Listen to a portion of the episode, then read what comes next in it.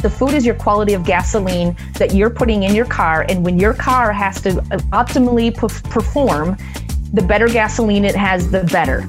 Welcome to the Healing Corner with Emily Tennyson. Here, Emily talks about how the power of nutrition, detoxification, spirituality, and tuning into our body's intelligence can help knock us back into emotional, physical, and spiritual alignment. Now, here's your host, Emily Tennyson. Hello, and thank you so much for joining me today as we dive into Germanic New Medicine with today's guest, Jenny Peterson. Now, when I first heard about Germanic New Medicine a few months ago, I thought to myself, there is no way this is true. Why have I not heard about this? It's equal parts fascinating and mind blowing and cutting edge, so I knew that we had to explore it. I invite you to keep an open mind during this conversation, whether it aligns with your current beliefs or not, and allow yourself to just be curious. My guest today, Jenny Peterson, is a chronic illness coach. She supports people with chronic conditions by helping them uncover unconscious patterns that are connected to their symptoms so that they can finally heal for good. She is a GNM practitioner, speaker, teacher, founder of the Mind Body Rewire program, and she hosts her own podcast called Simplify Your Healing.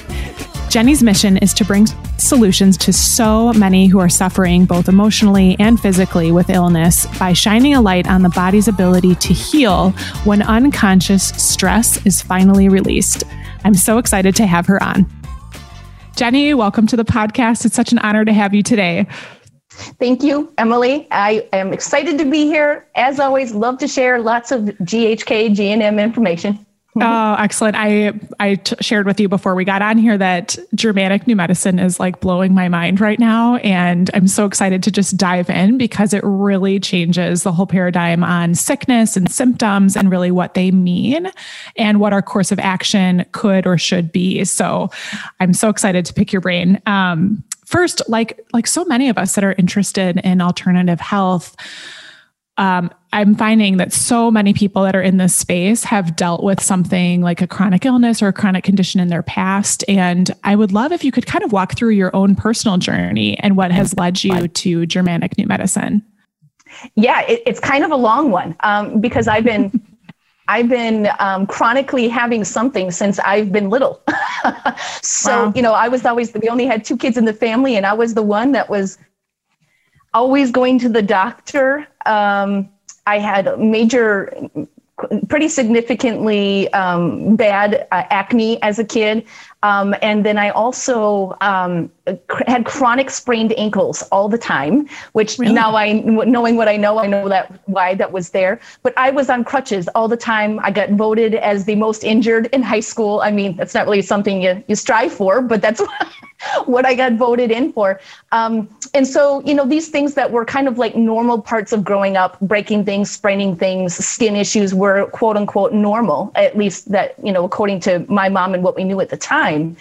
And then it wasn't until about the age of 16, I had a bike accident. And from that bike accident, I ended up, the, the bike handle landed in my stomach and ended up uh, causing a puncture, a wound on my pancreas. So it was an internal wound. And instead of doing emergency surgery right away, they said, we're going to try and just see if it goes down on its own. So I was intravenously fed for three months, got very, very um, skinny, and just lived off of big, basically sugar water.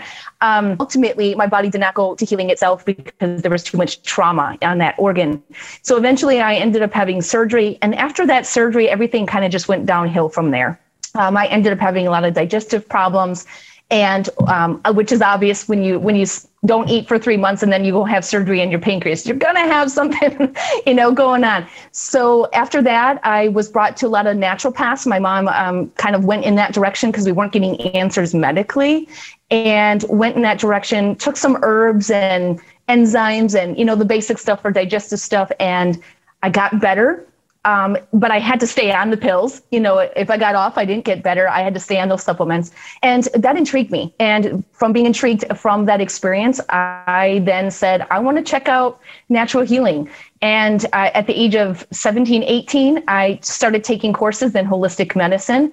And by the age of 19, I had my own health and wellness store where I um, basically ran a business of helping others with their health uh, for a total of 10 years And that was not from German New Medicine perspective. That was all perspective of, you know, the holistic world of homeopathics, food, diet changes, supplements.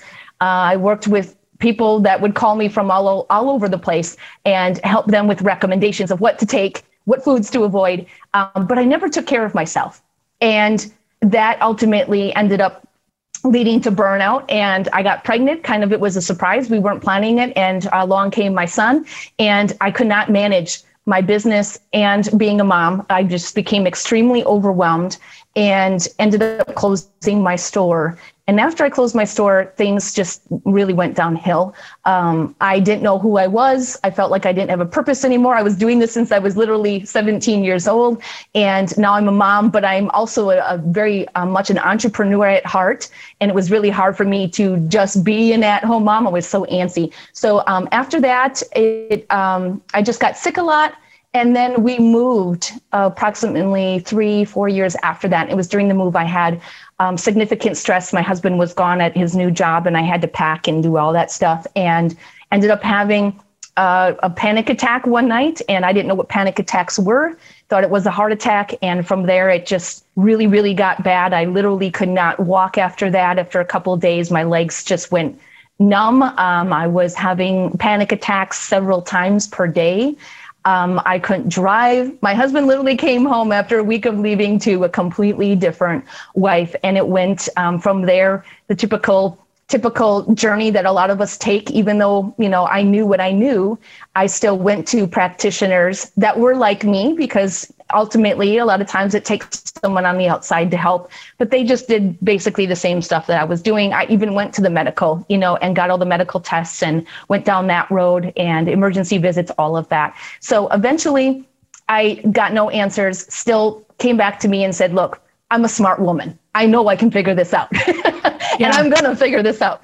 And I was very determined and uh, just started doing my own research. I can't tell you where I found it. Probably Googling, like most of us were doing, are doing when we're ill, you know, and having nothing else to do but sit on the couch.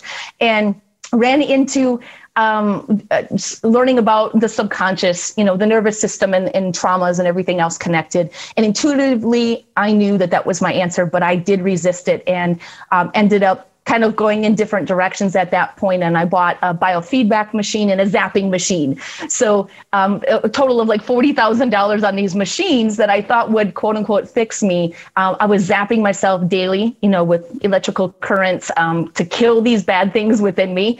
Um, and then i also bought a biofeedback machine that really just told me what was quote unquote wrong with me and how many supplements I needed to take. So once I kind of got addicted to those, because I did, I went on those machines every day, hoping I would just kick the crap out of these things and they would leave me, right? And also for like confirmation that I wasn't dying. I don't know. Um, I became addicted to them, and my husband literally said, You need to get rid of them. They're not helping you, um, they're bringing you really bad places. And um, despite us taking out a home loan and everything for these, I resold them, got rid of them. And from there, um, actually, I have to back up. When I went to go get training for this one machine, is when I learned about German New Medicine. Um, this biofeedback machine required training, and I went to North Carolina. Um, uh, kidney infection and all on the plane had a, the ER or the, the ambulance come into my hotel room because I had uh, an emergency panic attack in the middle of the night. I mean, I was not fit to be traveling, but I was destined to um, or determined not destined sorry determined or maybe destined at the same time um, to find the answer and once i got to that class um, Andy Lockmeers, who is my teacher, she's a teacher of German New Medicine. Um, she was there presenting about German New Medicine. And like you, when you see it, you're like, oh my goodness. And I was hook, line, and sinker, said, this is where it is. And literally, I signed up from there of um, getting the basic information then I worked with coaches to work on my stuff and then got my own training to be a practitioner. So, German New Medicine has been in my life for the last uh, five years. And uh, before that, it was all holistic, you know, um, ways of trying to help myself. But yeah, I'm here because all those other things didn't work. And I still needed to learn this one last thing. And yeah. I'm very, very grateful um, for this for this journey.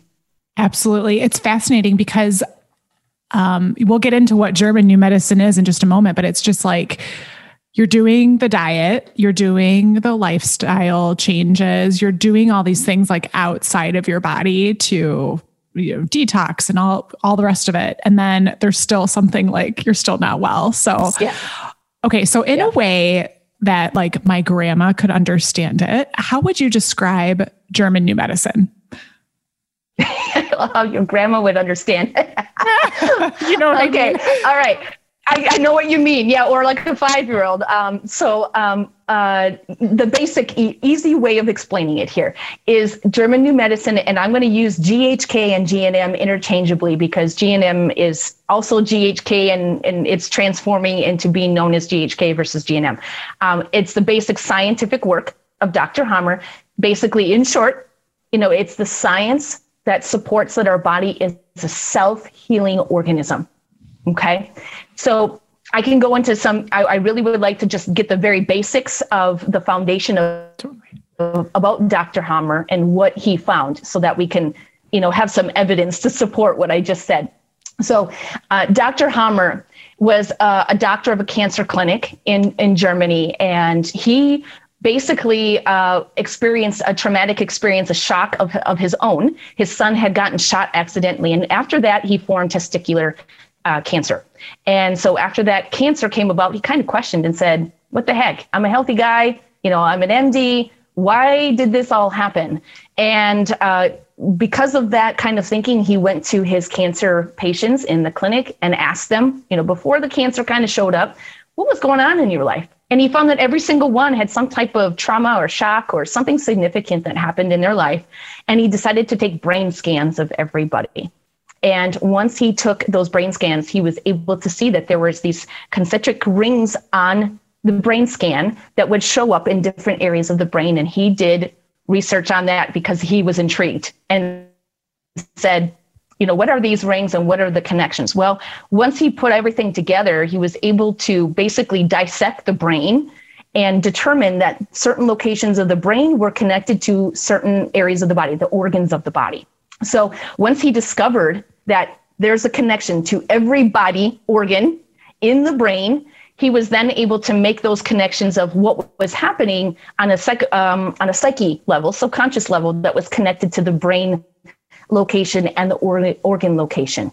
And once he figured that out, um, it was kind of go time. He was able to help people um, with resolving their conflicts and moving forward with their healing process and understanding that um, number one, not number one, but one one part of his uh, discovery is also the two different areas of conflict that happen. Not conflict, but their phases. Their phases within our body, and basically that first phase of every quote unquote disease starts with a conflict phase. It's where we are ruminating about a certain situation where our stress our nervous system is heightened our sympathetic nervous system is heightened and then our body once we resolve it within our mind is able to go into what we call the healing phase. So he determined that every single conflict that a person experiences runs in those two phases provided that there's a resolution to the conflict okay and there's that conflict phase and healing phase the co- conflict phase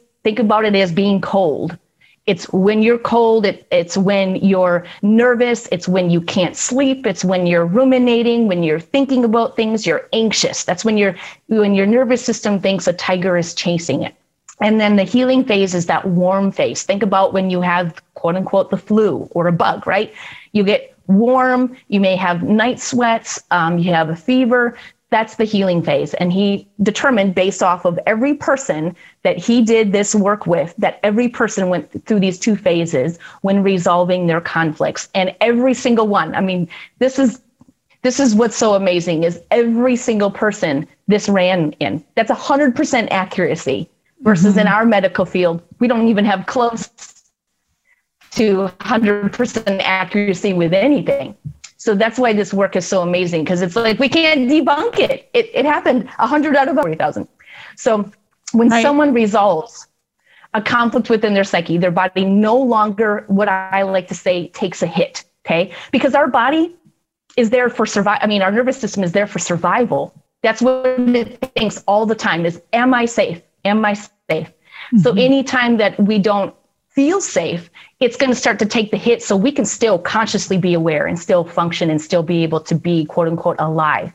So, like I said during that time, is when you have symptoms, um, your your healing phase is when you feel like poop, and this so, is when everybody gets so wrapped up in their symptoms. Go ahead.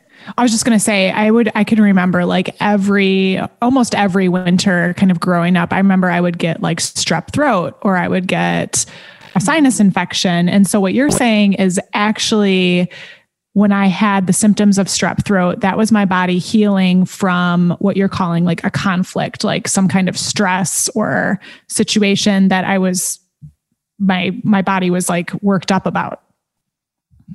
Correct. Yep. It was it was survival. And now it says we don't have to this tiger's not chasing us anymore. But while we put everything on pause, we had to adapt internally. Our organs had to adapt in order to continue functioning because your brain wasn't there. Your mm-hmm. brain was often, you know, trying to ruminate and, you know, be stressed about the situation. Your body took the hit for it. But mm-hmm. now that you're no longer ruminating and stuck in that phase, we can go now into what we call that healing phase. And that's when we feel like poo. That's when the symptoms come up. And that's when everybody freaks out because that's what we've been programmed to do. If we mm-hmm. were programmed years and years ago of what we're what I'm teaching, people would not freak out when they get symptoms, right? It's it's all based off of what we've been programmed to believe and think about our own bodies and never have you you know no one questions it right ever right right can you describe like the five biological laws um, maybe just briefly and then yeah. we we can dive into the conflicts that might make that might lay it out for us that would make more sense there's five biological laws that Dr. Hamer had discovered. The first one is going to be that every disease, and when I say disease, it's disease is only putting quotations because that's what we've been, you know, kind of programmed to say, but it's called a program in, in GHK. It originates from something that is unexpected, uh, somewhat acute, and it's a shock that occurs within the psyche, the brain, and an organ. Okay. So it can't be, you can't just have something happen to an organ that isn't connected to the brain. They're all connected. So that's the, the great thing about this is someone will say to me, if they have a symptom, can you help with this? Yes, that symptom, regardless of what the label is, there's a location in your brain for it. Like you can't have a symptom without it being in the brain with exception to poisoning, know, and trauma type of thing. But um, the the psyche brain and the corresponding organ is automatically always connected. And the second criteria that is connected to that is the content of the conflict determines which organ will be affected and from which organ of the brain the program will be controlled. So, for example, one of the biggest conflicts that people have is what is called self devaluation conflict. So, the content of the conflict de- determines the organ. With self devaluation, it's all about I'm not good enough. And I'm not good enough is always connected to the muscles, the bone, or the lymph. Okay of the conflict will determine the organ. So if someone thinks they're not go- good enough, it's going to go to just those p- specific areas of the brain and the organ. So that is so great because there's like no question. Someone tells me what their body, you know, what their symptom is or whatever their label is. We know what body system it is. I know on some level some way of how that person thinks or where their trauma is connected or where their beliefs are based off of just knowing their symptom. And then the third criteria that is connected to that first biological law is that every program, quote unquote, disease runs synchronously on the level of the psyche, the brain, and the organ. Okay. Like I mentioned on that first one, they all run together. They can't be separate one without the other. So if so I'm that's feeling, your first biological law. Got it. So if I feel like I have low self esteem, like that thought is affecting my brain. It's affecting whatever organ it's associated with, like my lymphatic system, and it's mm-hmm. connected to my psyche. Correct. Yes, and and really it starts from the perception of I'm not good enough. So, let's think about that from a survival perspective, right? If someone says to you, or you know or you're thinking i'm not good enough that according to the survival system of the brain goes oh wow that's something i should be in fear of right there's fear behind that there's there's not good uh, feeling of safety behind that and so because of that feeling of I'm not good enough, that's going to create a connection that is connected to the to the brain. And then from the brain just that particular thought that type of thought is always connected to those particular body systems. Mm-hmm. so it's it's super easy to make those connections once i know um, uh, you know what the symptom is. Got it. Thank you. And, and that's why i just want to point out is you know the shock is one thing but it can be an accumulative time of your life that you have been thinking you're not good enough for 20 years. That's enough to create a conflict. And that first time that it happened, maybe when you were seven, and it was a shock because you felt that way, maybe because your dad or mom said something, that threw you off that was enough to build that perception about yourself that belief about your belief about yourself and then you continue carrying that because that's how the brain is wired. It's it's wired to uh, once it's programmed to stay that way so it doesn't have to remember things every day um, and you carry that belief with you your entire life. So eventually that keeps wearing on your organ um, because you're still thinking that way. So there is the shock connected to that the original and then that can go on the rest of a person's life which is very common with self devaluation. excellent do you want to take right. us through the next so ones the second yep so the second uh, second uh, law is that every SBS, which is the program, runs in two phases, provided there's a resolution of the conflict. I already kind of addressed that the co- conflict phase and the healing phase. And again, it only can run in those two phases if there's a resolution if there is no resolution and a person stays in conflict for years, they won't go into the healing phase. So it they run in two phases. It's automatically programmed to do that, but that's only going to happen if there's a resolution. So that's now, um, law number two. Got it. Now, is a resolution literally just the disillusion of the stress that's caused by that conflict? So if I have low self esteem, the resolution would be I have higher self esteem is that a, a way to think about it? Yeah, it is. That's a very very simple way of looking at it um, because ultimately if someone has low self-esteem that's back to you know i'm not good enough there that pattern is so ingrained in that person that telling them well you just need to think good about yourself isn't going to do the job the right. resolution is going to be going back and finding all those times in which, and this is the deep work, this is the work that's required to heal, is going back and finding where all those connections to I'm not good enough or connected, and then reconnect with yourself and confirm to your nervous system through many ways. Um, there's a lot of tools out there, or just even you know practical applications to help support and now tell your nervous system it's safe to be me. So in a in a in a very simple way, yes, you need to then start having confidence about yourself. But there is a process that process that is going to be needed to reach that point because shifting it literally overnight is not going to be possible. Your nervous system is programmed to be that way. Got it. All right, good. So the third biological law is um, that the location of the spot in the brain uh, uh will determine where what happens in the healing phase. Is there cell proliferation or is there cell loss? And so that means that there's either growth or breakdown of tissue, depending on what part of the brain the program is connected to. So, for an example on that one, let's go back to that self devaluation conflict. In a self devaluation conflict that involves the lymph, the muscles, and the bones, there is what we call cell loss. So, let's think about the muscles. The muscles will get weaker in the healing phase of a self devaluation conflict because it's breaking them down so it can build them ba- back up to be stronger. Again, we have to think about survival. So, going back to my discussion about me as a kid, I was spraining my ankles all the time. I was in a constant back and forth of self love, you know, um, uh, thinking that I'm good enough. And so I was going into a healing phase and that would weaken my system but then i would be going back to a conflict. I was a hanging healing of self-devaluation basically my entire life. And so that created weakness because i was never able to fully go through that healing phase to make them stronger. So there depending on what kind of conflict it is where it's connected in the brain it's either going to grow or break down that area in order to adapt or survival. And then after the healing process has been completed, that organ or tissue is then going to be stronger. Again, back to survival, which allows us being better prepared for a conflict of the same kind in the future. Now let's look at the case of a sinus infection where there's cell proliferation.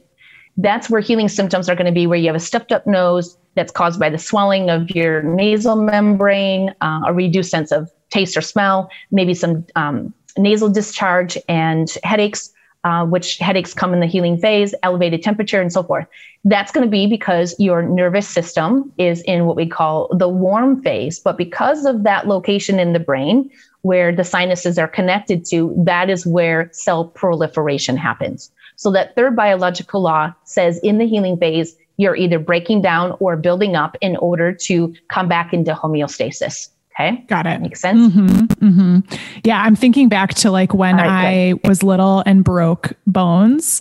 And it's just interesting to think about it in this mm-hmm. perspective. Yeah. Definitely. Our bones are kind of fragile as we're growing just because there's a lot of stretching that's going on. But if we really want to think about it, that weakness is happening in that healing phase. That's when most injuries are happening. So we think at that point, oh no, there must I must be weak. I must not be strong enough.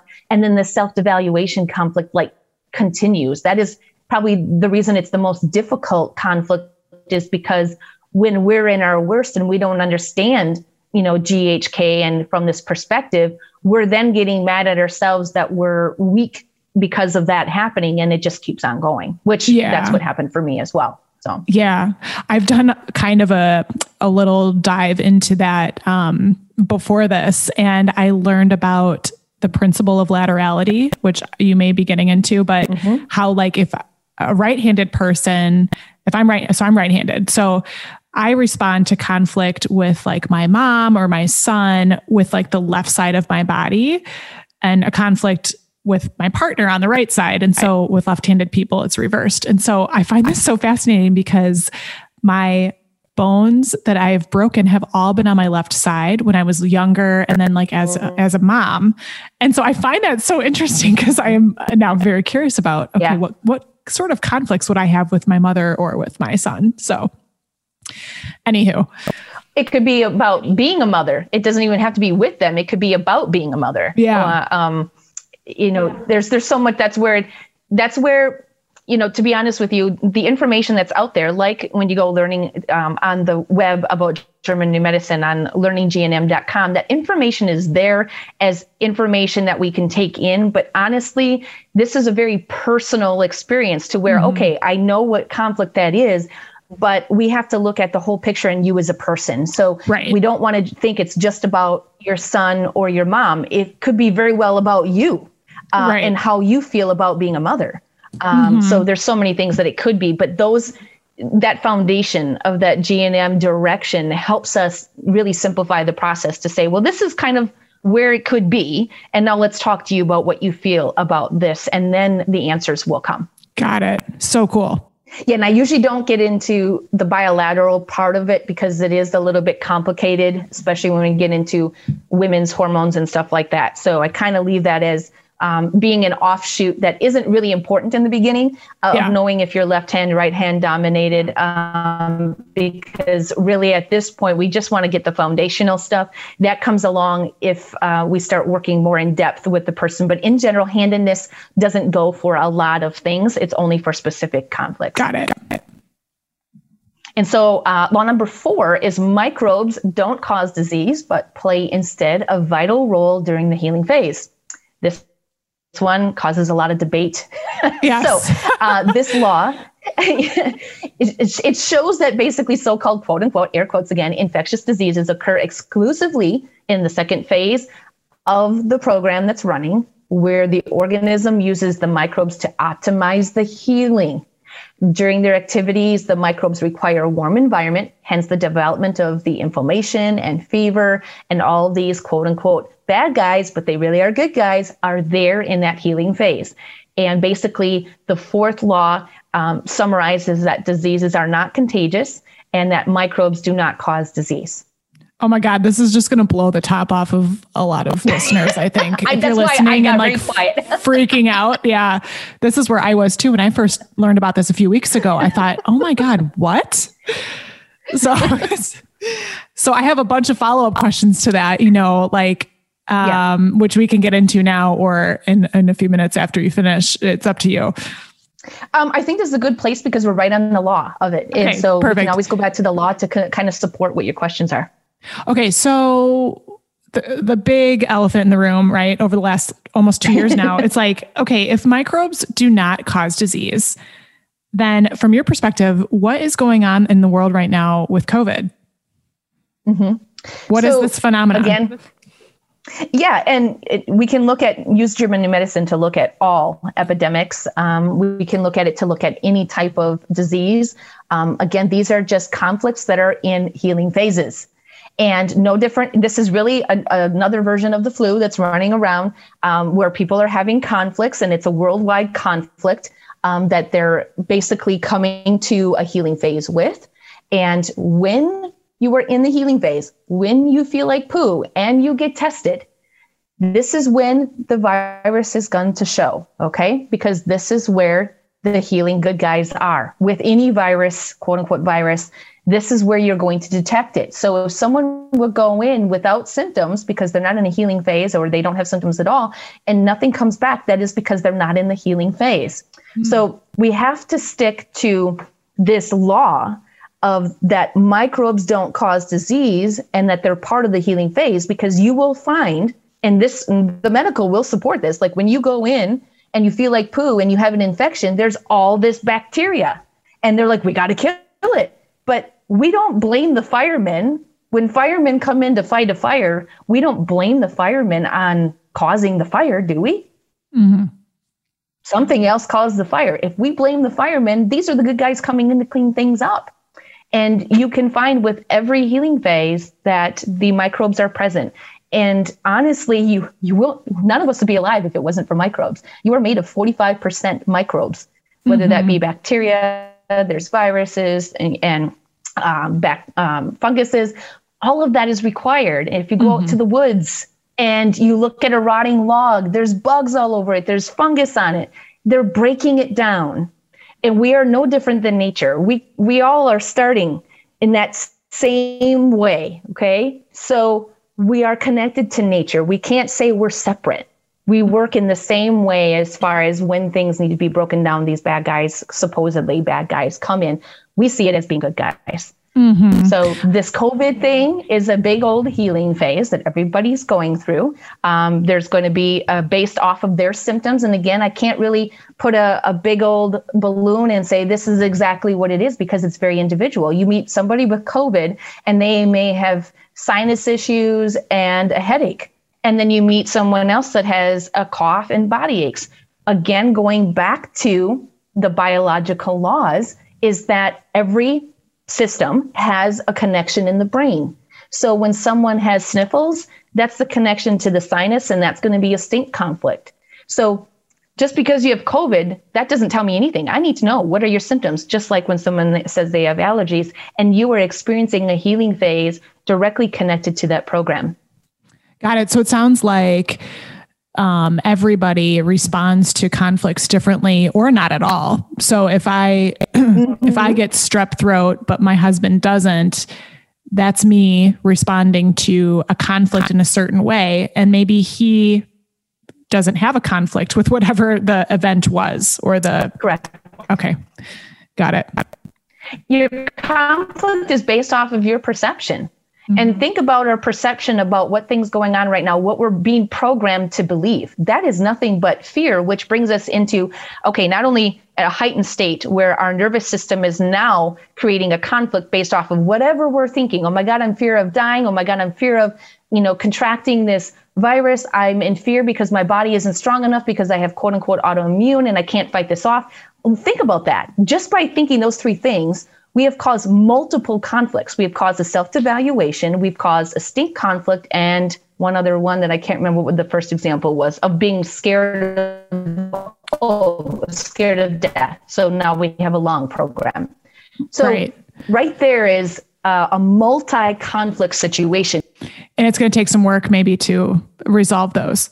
Well, if you're in the healing phase, you've already resolved it. So that's the thing is when we experience symptoms, we have already resolved it. And if we dig into it at that point it's really pointless we can we can do it for our own awareness of saying oh yes this happened just before this you know all showed up and i totally see it now that's for awareness and for being able to move forward you know with mm-hmm. a better way next time but to yeah. sit and try and figure it out and brew over it you're just going to bring yourself back into conflict you're already resolved it when you got you know the symptoms and so now it's about keeping your head in the right lane staying mm-hmm. strong mentally mm-hmm. and getting away from fear and letting your body do what it's designed to do. It makes so much sense now. I remember talking to um, holistic pediatrician who said, do not give your kid anything for a fever unless it's like a real emergency, like a, mm-hmm. you know, 104 degrees, because their yep. body is is fighting off or you know whatever working itself out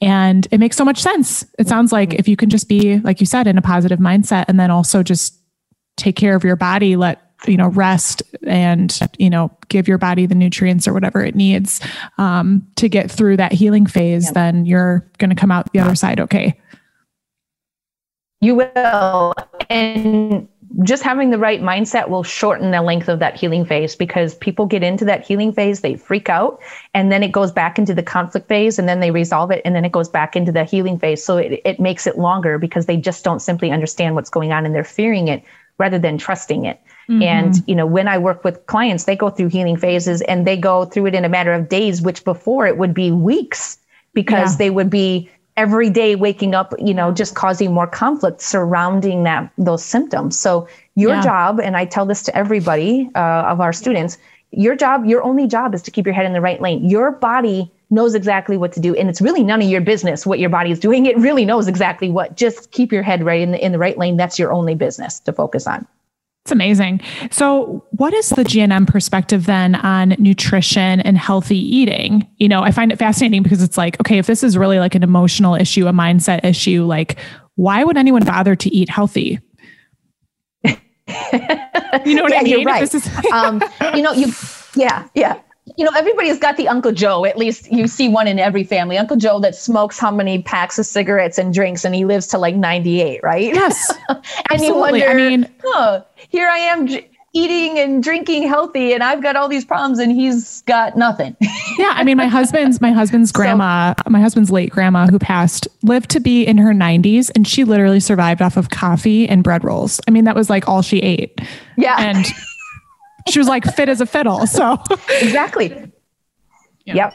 And that's why I tell people don't get hung up on the on the food. The food is important as far as what I say it is is your the food is your quality of gasoline that you're putting in your car and when your car has to uh, optimally perform, the better gasoline it has the better, right? So let's say you eat healthy and it's not going to prevent you from getting a conflict. Eating healthy is not going to prevent you from getting a conflict. But let's say you get a conflict and you go into the healing phase, that eating healthy, your organs are much stronger. You have the power um, physically to back up that healing phase, to support it. That's where that healthy nutrition comes into play in in that whole picture of GNM. Is it going to prevent it? No, because that all comes back to your psyche. But the resolving the part of the the healing phase um, the better you eat the better your body is going to be able to move through that healing phase. And you're absolutely right. We meet people all the time that eat junk and live to whatever you know they probably have a really good mindset. They probably don't sit and ruminate about things. They probably don't sit in a state of fear all the time. Um, it, it's you're going to probably want to have a conversation with that person get a feel for who they are because that's probably why they're at the age level that they are. Gosh. I mean I just think about how many bloggers, how many like Instagram mm-hmm. wellness influencers, like their accounts would just go away because they're just talking about food and detox all the time, myself included. And it's like yeah. that actually is not as important, I think, as I previously thought it was. And and I used to be the same way. You know, my wellness center lived off of those two things, you know, survived off of that of diet changes. We had the food in the store to buy, you know, because the regular grocery store didn't have the proper food and we're shopping in these different places we're creating more stress trying to eat healthy than someone just eating junk because mm-hmm. and, and i don't want to say just junk or, or, let's just say a person that just doesn't care and just says food is nourishment i eat the best i can but if i have to eat a pizza or stop at a at a QuikTrip and go pick up a hamburger just to survive for the next eight hours on the road it's not going to kill me yeah that's the mindset we need to have versus, oh my goodness, I can't have that gluten because I read somewhere that this is bad for me. Or if I have this amount of sugar, it's going to, you know, do this to me. When we actually start getting picky about what we eat, we create food conflicts. We create a lot of um, scarcity conflicts, um, even self devaluation because, oh, I ate that cookie. Oh, I'm so bad and I shouldn't have done that. Now this bad thing's going to happen. Like, totally. That's all creating stress. You're, you're literally telling your body, I'm going to eat this, but just so you know, uh, you know, a tiger is chasing us right now because I'm stressing out about it, and I'm when I'm worried about the consequences. Like the alert goes on, it goes, "Whoa, we're under threat, guys!" Totally, you know, just from eating that cookie. And yes. so we got to let go of this, um, the detoxing and the food. It's outside of us. It's not what we're needing to work on that truly matters. And you can, I mean, I was detoxing since I opened my store at the age of 18 until I was the age of 38.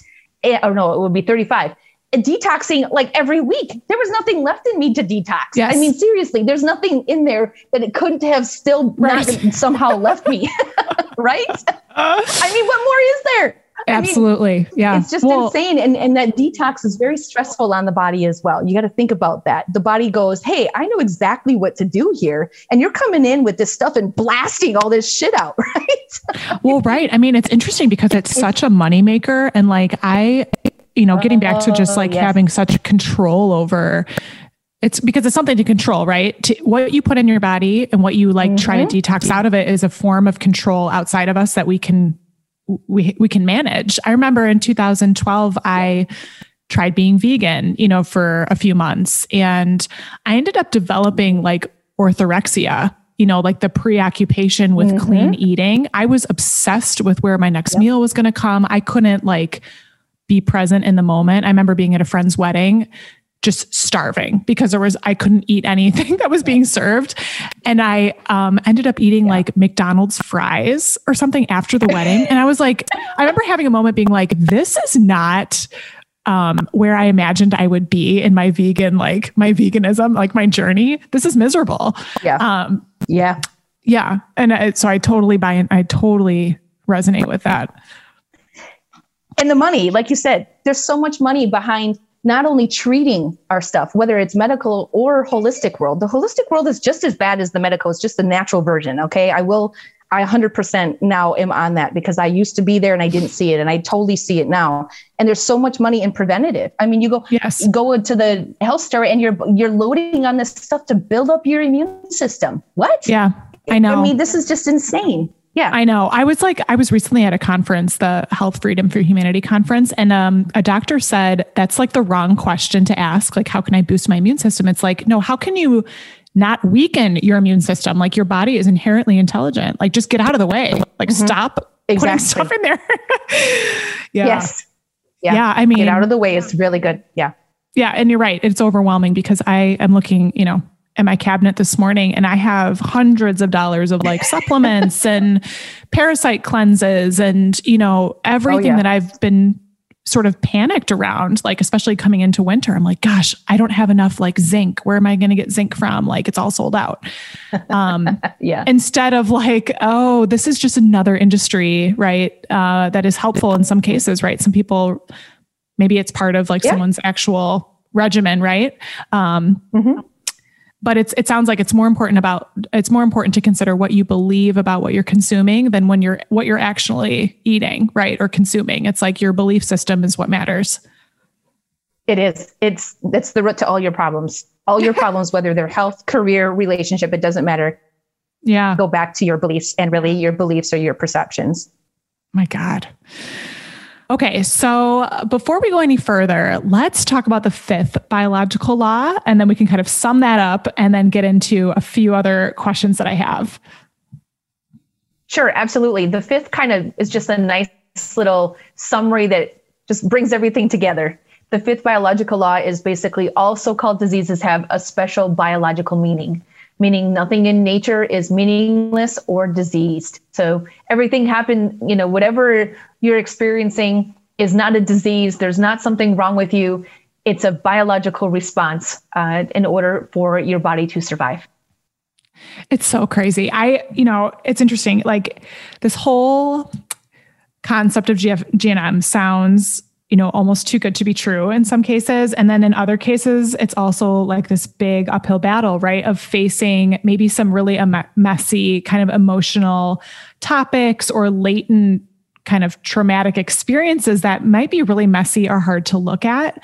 And so it makes perfect sense to me that it you know, in my own life as well, it's much easier sometimes to just turn to the next new diet or the next like new pill or new food or like you know, whatever detox program versus um, going inward yeah. because that feels like a big unknown um, and less tangible. So, that being said, then, just to illustrate for us, like, what are some maybe just like sort of remarkable case studies that you've either witnessed or you know experienced for yourself that really illustrate the accuracy of GNM um, in a way that we could understand? Mm-hmm.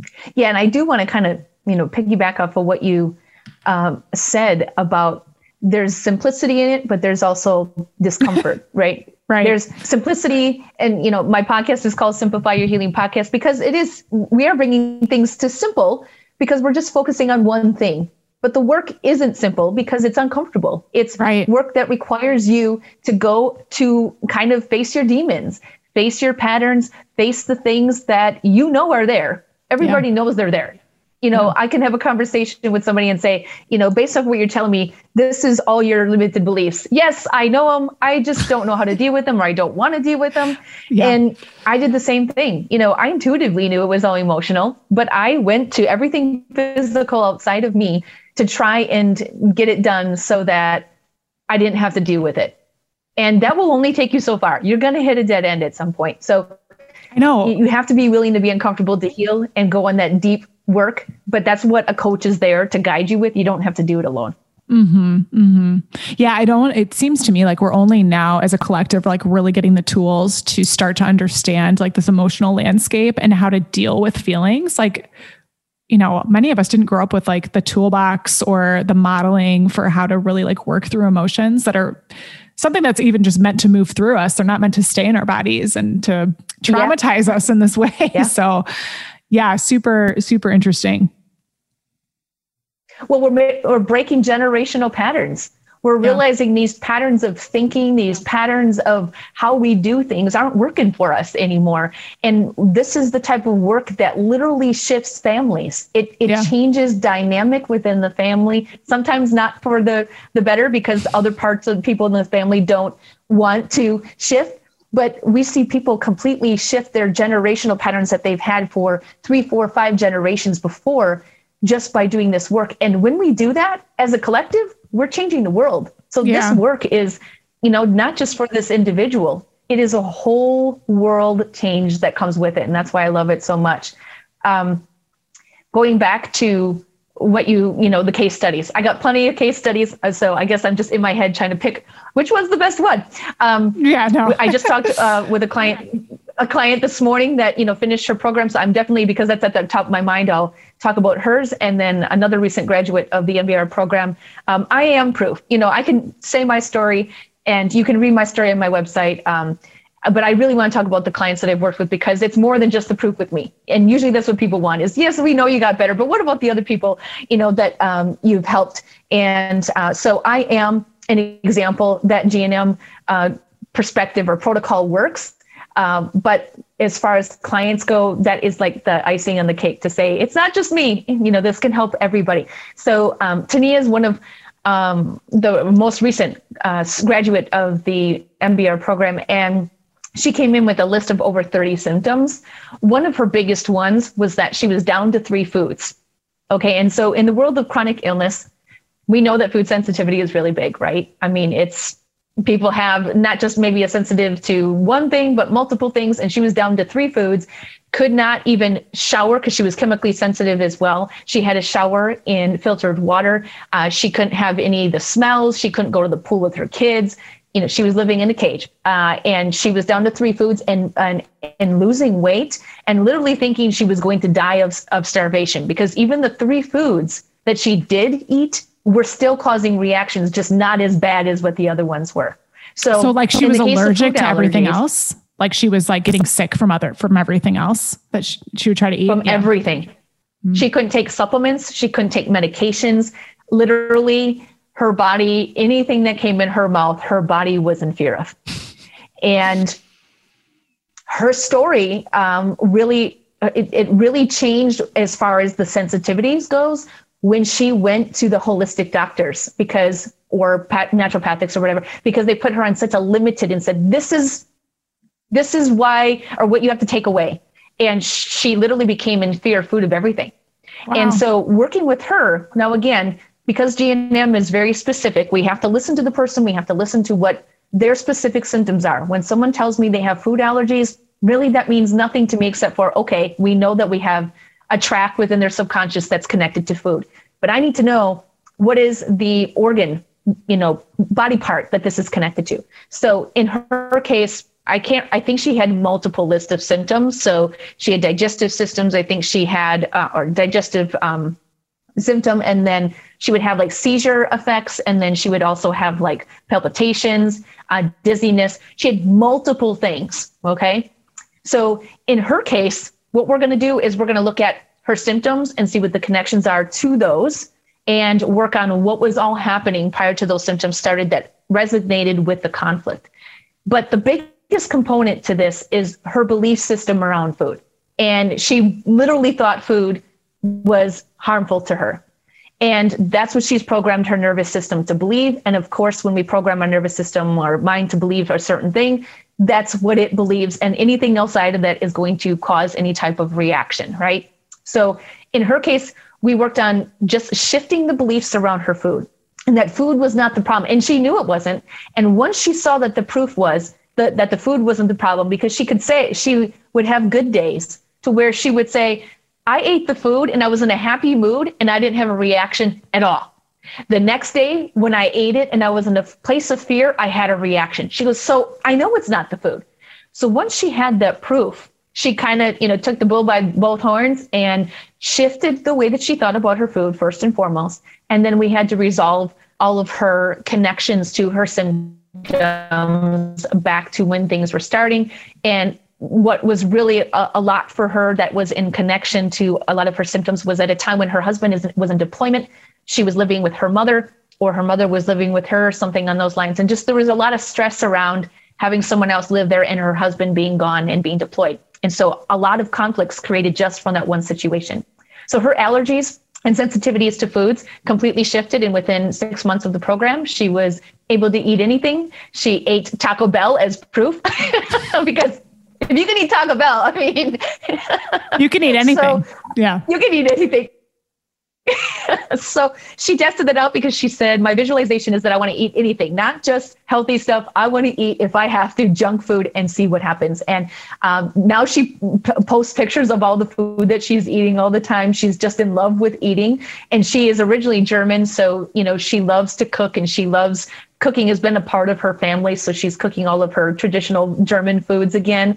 Um, and chemical sensitivities are all gone all of that so wow. for her for, for for her you know that was huge and i can't tell you what you would do for allergies because it's a very individual situation but as you can see this is about all right we got to figure out what the tracks are um, meaning what are the connections based off of your symptom and then from that symptom we know okay now that's what we're looking for that type of an event uh, type of beliefs. What are the beliefs that you have around food? Um, in general, you know, that could be a lot of things, um, whether it's from somebody else's beliefs or yours that you created. I don't know. We have to hit it from all different directions. So that's one example.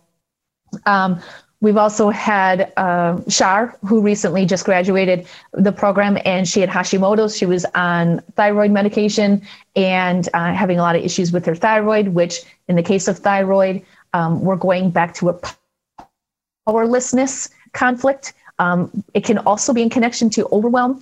And so when we look at women, let's look at thyroid in general, right? Women are burned out. And when we're and we're we're moms, we're career uh, women, and we're trying to balance both. And a lot of times we feel like our what our hands are tied, that we're powerless, that we're not able to you know handle all of this, and then we're extremely overwhelmed. Well, that thyroid is in charge of the speed, you know, the speed at which we uh, metabolize our food. Um, so we also have to be looking at when we look at the body system that it's connected to, it's a metaphoric expression. So oftentimes people with thyroid issues are always feeling like they don't have enough time. Here we go again back to women. If you say, Hey, do you do any self care? No, I don't have time. Do you do this? I don't have time. So time and how a person thinks about time is really big when it comes to thyroid stuff as well. So in the case of Shar, she's a mom of, I believe, three or four kids. She homeschools and she's got a farm. And so she's got all this stuff going on, right? And so when I talk to her and we we do the conflict uh, that's connected to this and talk about time, totally relatable for her. And now being able to move forward and say, I get to choose how I use my time. I have to set boundaries with how I use my time and what I say yes to and what I say no to. And again, this is where we do the deep work. With that pattern, there's going to be probably a people pleaser type of archetype that we work on. We figure out what what are your patterns? Who are you? And based off of who you are, are you a people pleaser? Are you a yes person? There's going to be most of your patterns are going to be connected to that. So in the case mm-hmm. of Shar, that's what it was. She her one of her main um, archetypes was that she is a people pleaser. She has a hard time saying no. And that goes back to her thyroid. Once she worked on that, she was able to work herself off of the thyroid meds. Um, and is completely free of medication for the thyroid, doesn't have any problems with that whatsoever, and is no longer having those markers of the Hashimoto's that she had when she first came in. So that, that's another example. That's amazing. Um, would you like would you like more? I can keep going, but those those are just a couple that come to mind. No, I think it's great. I the ones that come to mind are um, I love that we're talking about like you know, Hashimoto's and some of these like kind of more internal things. I'm wondering about like if you can talk about eczema or hemorrhoids or something that presents on the outside of the body. Okay, sure. Um, and even there's a, a, story I can talk to you about Shar her, her, and her daughter and the rash that she had on her lips. So anything that is on the skin is going to be a separation conflict of any type. If we think about the skin, it, it's what separates us from the world, right? It's protects us. So again, metaphorically looking at this body system is going to be a really good reflection about what this is connected to. In the case of Shar's daughter, she was getting a rash around her lips, and she said it would come and go. And she, in the past, would have just taken her to the doctor. She let it go for about three weeks, and then she messaged me and she said, Jenny, my daughter's got a rash on her lips. Could you give me some insight of what this will be connected to? And um, I said, Well, dealing with the lips, it has to do with kissing, something, some type of separation conflict around kissing. And I said, You know, and her daughter, I think, is like six or seven years old. So I said, just maybe dig around and see what you can find. So uh, Shar went to her daughter and said, you know, have you been getting kissed by somebody that you don't like, or do you want to kiss somebody, or is there anything going on with kissing? And she said her daughter was like frozen. and her daughter goes, Well, I've been kissing the wall, you know, pretending kissing. And I'm really scared that you're going to get mad. And here we go. This is this is a perfect example, right? This little girl is kissing the wall. She wants to kiss the wall. It's part of what is going on in her mind right now. But at the same time, she's in fear of it. And so our, our brain, as it's designed for survival, is doing this activity that we want to do, but there's fear behind it so that we're creating a conflict at the same time. So Shar talked with her daughter and said, honey, you can kiss the wall as much as you want. I don't care. And reassured her daughter, it's okay. You have nothing to be scared of. The next day, the rash was gone and never came back. Wow. It's amazing. Yeah. Yes. So, but that was a short and sweet, you know, she only had that rash for three weeks. So we caught it early versus somebody that may have had a rash for years. It might take a little bit more deep work to do because there's going to be triggers involved. There could be deeper stuff back to childhood connected to it. It just depends on when did it happen? How long have you had it? You know, and, and it's if it's not resolving, then there's still something currently holding it in its place that it's not resolving. Yeah. So when we talk about skin, any type of rash, whether it's eczema, whether it's psoriasis, whether whether it just needs to be a rash of any type, it's going to be separation. And um, we need to dig into it. it's either a person wants to separate or doesn't want to separate from it. There's going to be something around separation with you know some type of rash. So that makes sense. very interesting. Yeah, totally. I, I'm thinking about um, the uh, the other one that I mentioned, hemorrhoids, like that's kind of like an acute thing that happened to me when I was pregnant. And it's like, I'm interested in this because it's like this common belief of like, oh, when you get pregnant, you know, there's all this pressure on your abdomen and like your lower extremities, and um, that's what causes it. And I'm wondering what the GNM perspective is on that. Well, there's something to that when we're looking at, at, the pressure, you know, when you say that there's a pressure, but it wouldn't be back to what they're saying it is. Um, it's going to be what are, what do you feel pressure around, you know, in your life right now? Mm. Um, but the other part of this is is is going to be we got to remember what body system, what body system this is back to, right? So handedness is going to be definitely a part of this. A person would have to know what number one, we need to know male or female, left or right handed, and if they are in menopause or not in menopause. So I'm assuming um, you you weren't in menopause. Are you left or right handed? I'm right handed. Okay. So right handed female, that would be an identity conflict. Okay. So when we're talking about um, hemorrhoids during that time, it would be identity. Like I, am I, are you scared to be pregnant or who, you know, identity is all about who am I? Where, mm-hmm. where am I in this world? Where do I feel that I can't be who I want to be? Or is this new, new image of me of being a mom uncomfortable? So it's around identity. Okay. Fascinating. Yeah. Makes total sense. Okay.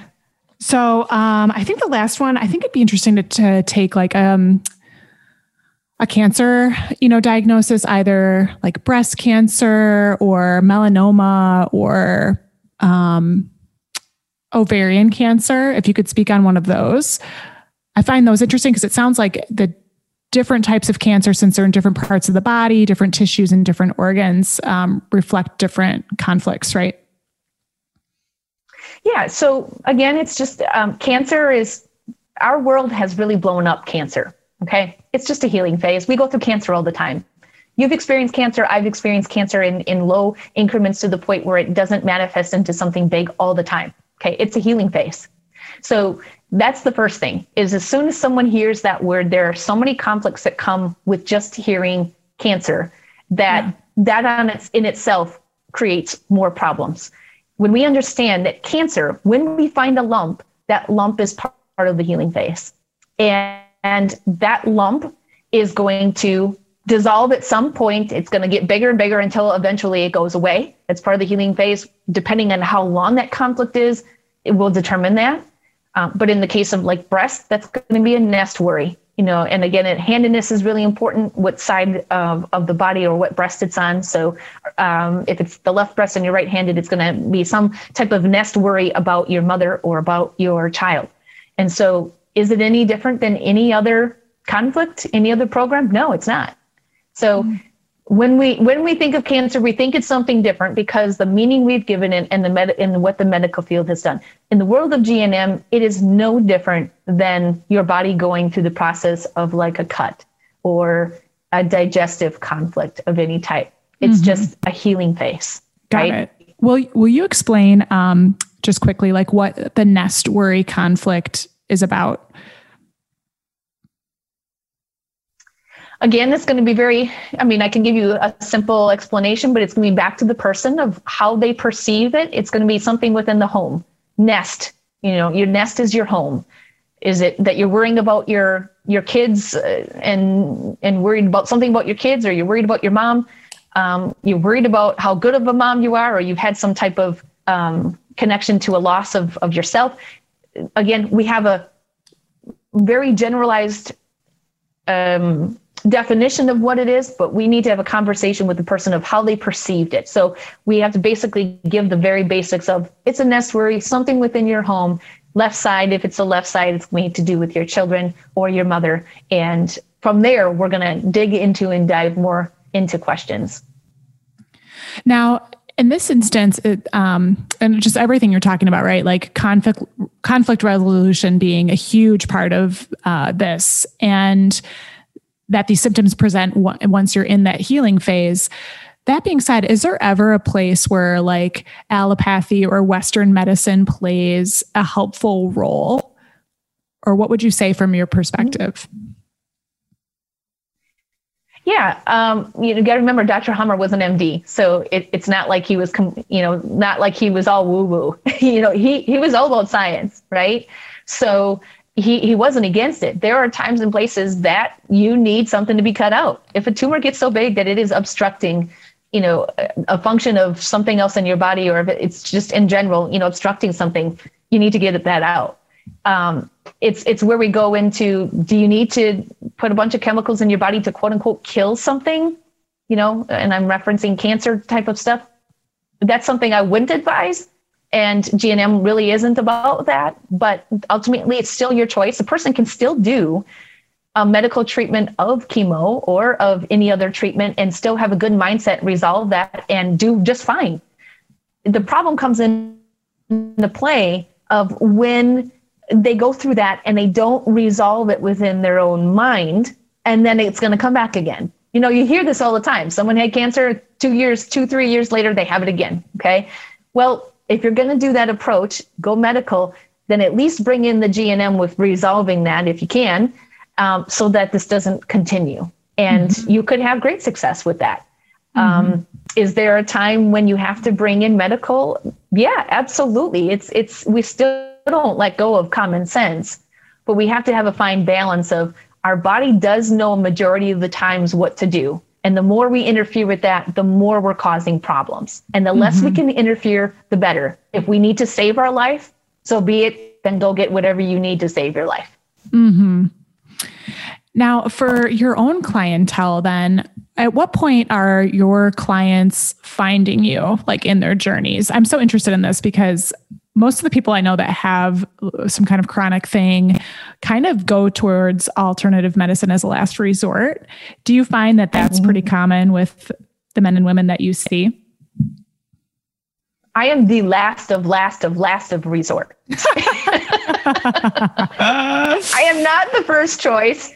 And and and here's the thing is if I was the first choice, there well, they wouldn't be ready for it because this work requires you to be mentally ready.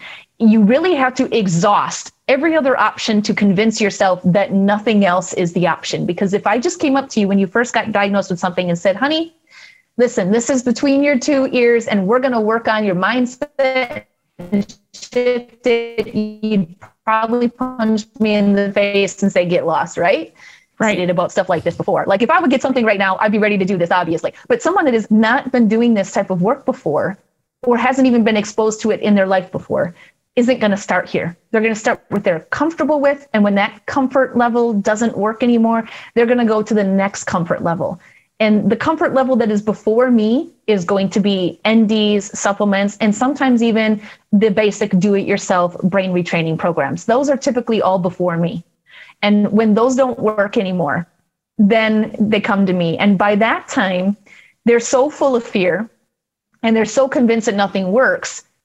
There's a lot of work on my part or that willingness to trust me to move forward because there this past proof that you know nothing is working and that there's so much fear around it is really holding people and keeping them stuck Totally. So I get, yeah, it, it's hard to, you know, move a person and say, trust me, take my hand.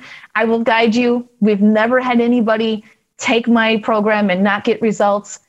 That is great to say, but in the back of their mind, they'll go and convince themselves, yeah, but I'm special. it's not going to work for me. right. Do you have a certain type of chronic condition or illness that you see over and over and over again in your practice? Um, probably anxiety is the biggest one. Mm. Um, and, and that literally comes just from what happens when we have chronic symptoms over and over again. Um, so anxiety is probably the biggest, and probably every single client that comes in has that. Digestive problems and probably the thyroid is also another big one. Thyroid, mm-hmm. digestion, and anxiety, probably mm-hmm. the biggest ones that I see. Um, but when someone comes in, they usually got a, a ball of of a lot, yeah. a lot going on.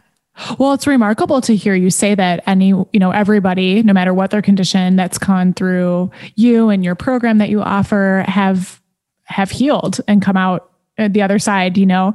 Will you talk to us a little bit about what you offer your clients?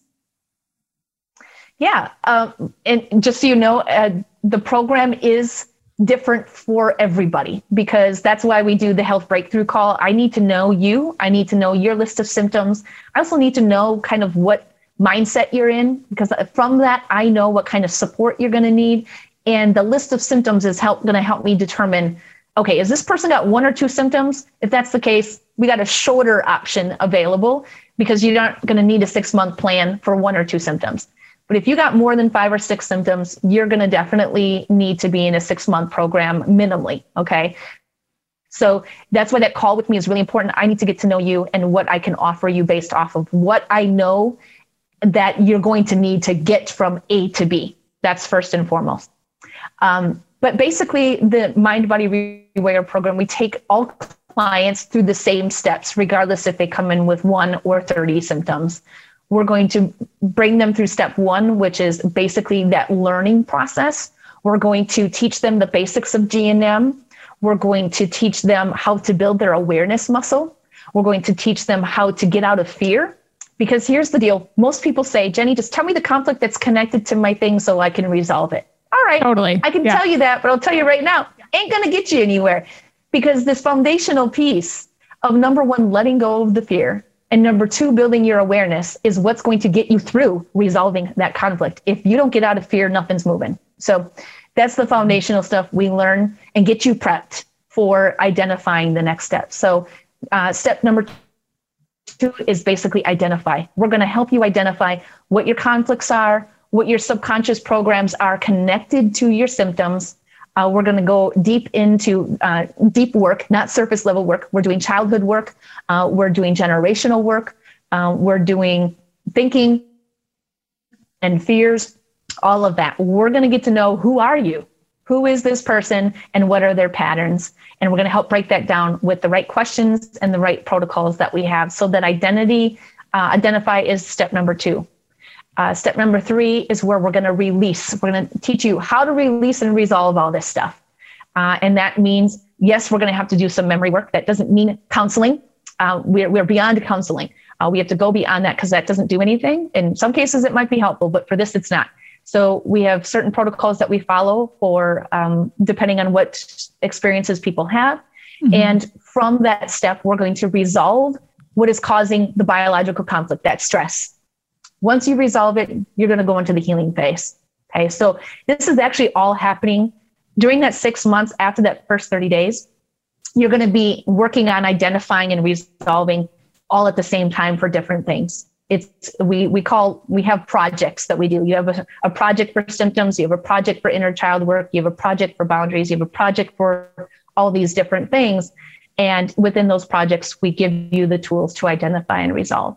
Once you identify and resolve, then we can move on to rewiring. You get to rewire yourself what you want to be. You've realized now, and people will come to the point, I've created my own problems. And that wasn't done on a conscious level. And now that we know that it wasn't conscious, it was subconsciously programmed because of the environment that we were raised with and what we were passed on. I can now do something about it. And you can rewire yourself to be whatever you want to be and do whatever you want to do because you're now in a neutral place within your nervous system. So we go through all of those steps, regardless of what you come in for. Um, we're going to teach you, work on this stuff, and then not just shove you out to the world and say good luck, because I've seen that with too many programs to where there's no tools to move forward. And someone says, I got better, and then I got stressed again, and I got sick again. Well, that means we don't have the right tools to be able to handle life again. And we don't want anyone doing that. So we prepare you for life um, as well, going back into that normalcy after we've done all that work as well. Sounds super comprehensive. yes, I'm very thorough. And there is no point in me helping somebody if I cannot ensure that they go through the right process. I'm not about doing it yourself because it doesn't work. Mm-hmm. Uh, you have we have coaches to help support this type of work. You cannot do by yourself, and I am not willing to sell a do it yourself program just to have thousands of people take it and hope it works for them. Every single person that takes our program and finishes and does what we tell them to do gets results. And um, I don't, I don't want anything less than that. So yeah, I love it. I, for anyone listening, if you're listening and super curious, I'm I'm interested, Jenny, if there are any resources that have personally inspired you, either along your journey that have led to this wonderful program that you've created, or things that you would encourage people to start to look into if they wanted to dip their toe in and just like learn more about what they're hearing. Um, whether it's like books or speakers, I'd love to know if you have any any to offer. You know, I, I have very few because I'm a person that um, I, I jumped into GNM from that course and I I and learning and worked with coaches and and that for me was all I needed. Um, yeah. I, I, like to keep things simple. I don't like to be you know having tons of resources and put my energy in a lot of different directions. But I, I will say uh, Learning GNM website is a good place, but there's also some caution behind that because learninggnm.com has the science and has all the charts behind it, and it sometimes can be very overwhelming. German New Medicine is so new in the United States that there's not a lot of translation done from German to English yet. Yeah. So that's the downside. Um, yeah. But it's getting there. We're getting there.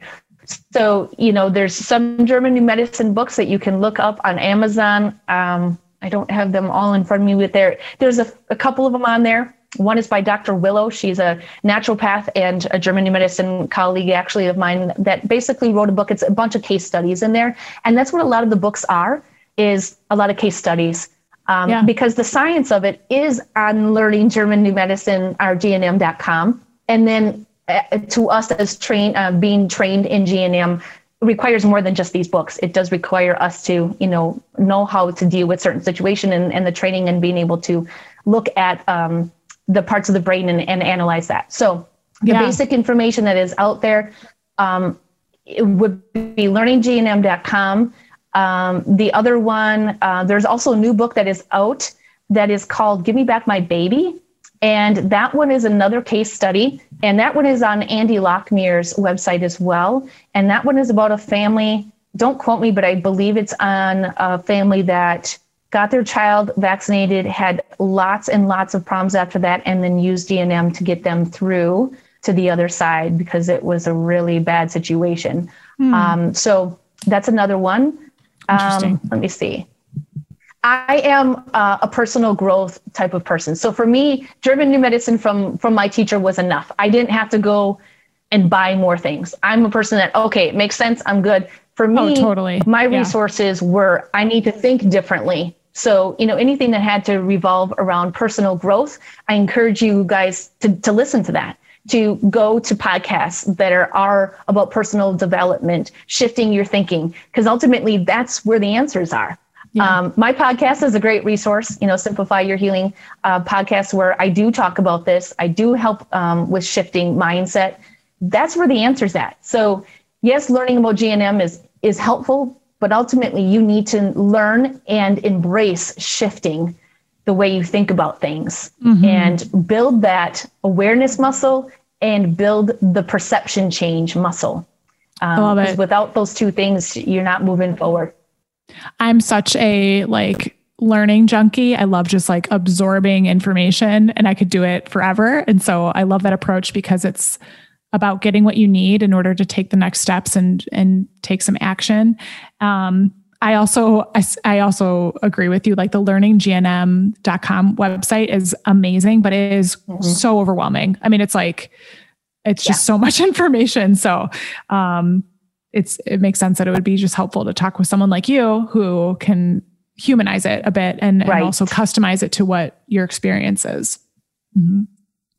Yeah, because you can go on there and let's say you look up a certain thing and then all of a sudden from that certain thing it just says, you know, this is the conflict connected to it. It doesn't tell you how to resolve it number 1. And number 2, it might not be exactly that of what it is on that chart. We have to listen to you and what your perceptions are around that. That chart is only a place for us to start. Right. And even as a practitioner, I only use that as a guidance and then I'm going to listen to the client because the client is has the has the answers for me. I just right. have to ans- ask the right questions. Right. Um, so right. it does require another outside look. Even I use coaches uh, and GNM, you know, uh, partners in order to help myself because we just don't see our own stuff. Yeah, absolutely. Jenny, where can we find you? All right. So you can find me at my website, themindbodyrewire.com. Instagram, I'm at the Mind Body Rewire. And then Facebook is Mind Body Rewire. And then my podcast is Simplify Your Healing Podcast as well. And that's on pretty much anywhere you can find your podcast. So awesome. Jenny, thank you so much for being on. This was so eye opening and so informative. And I know it will serve so many. Thank you. You're welcome. It was a pleasure. Thanks so much for tuning in today. Feel free to check out the show notes below for more information on GNM and on Jenny. You can find me over at healing underscore corner on Instagram or at healingcorner.net. Thanks for being here and see you next time.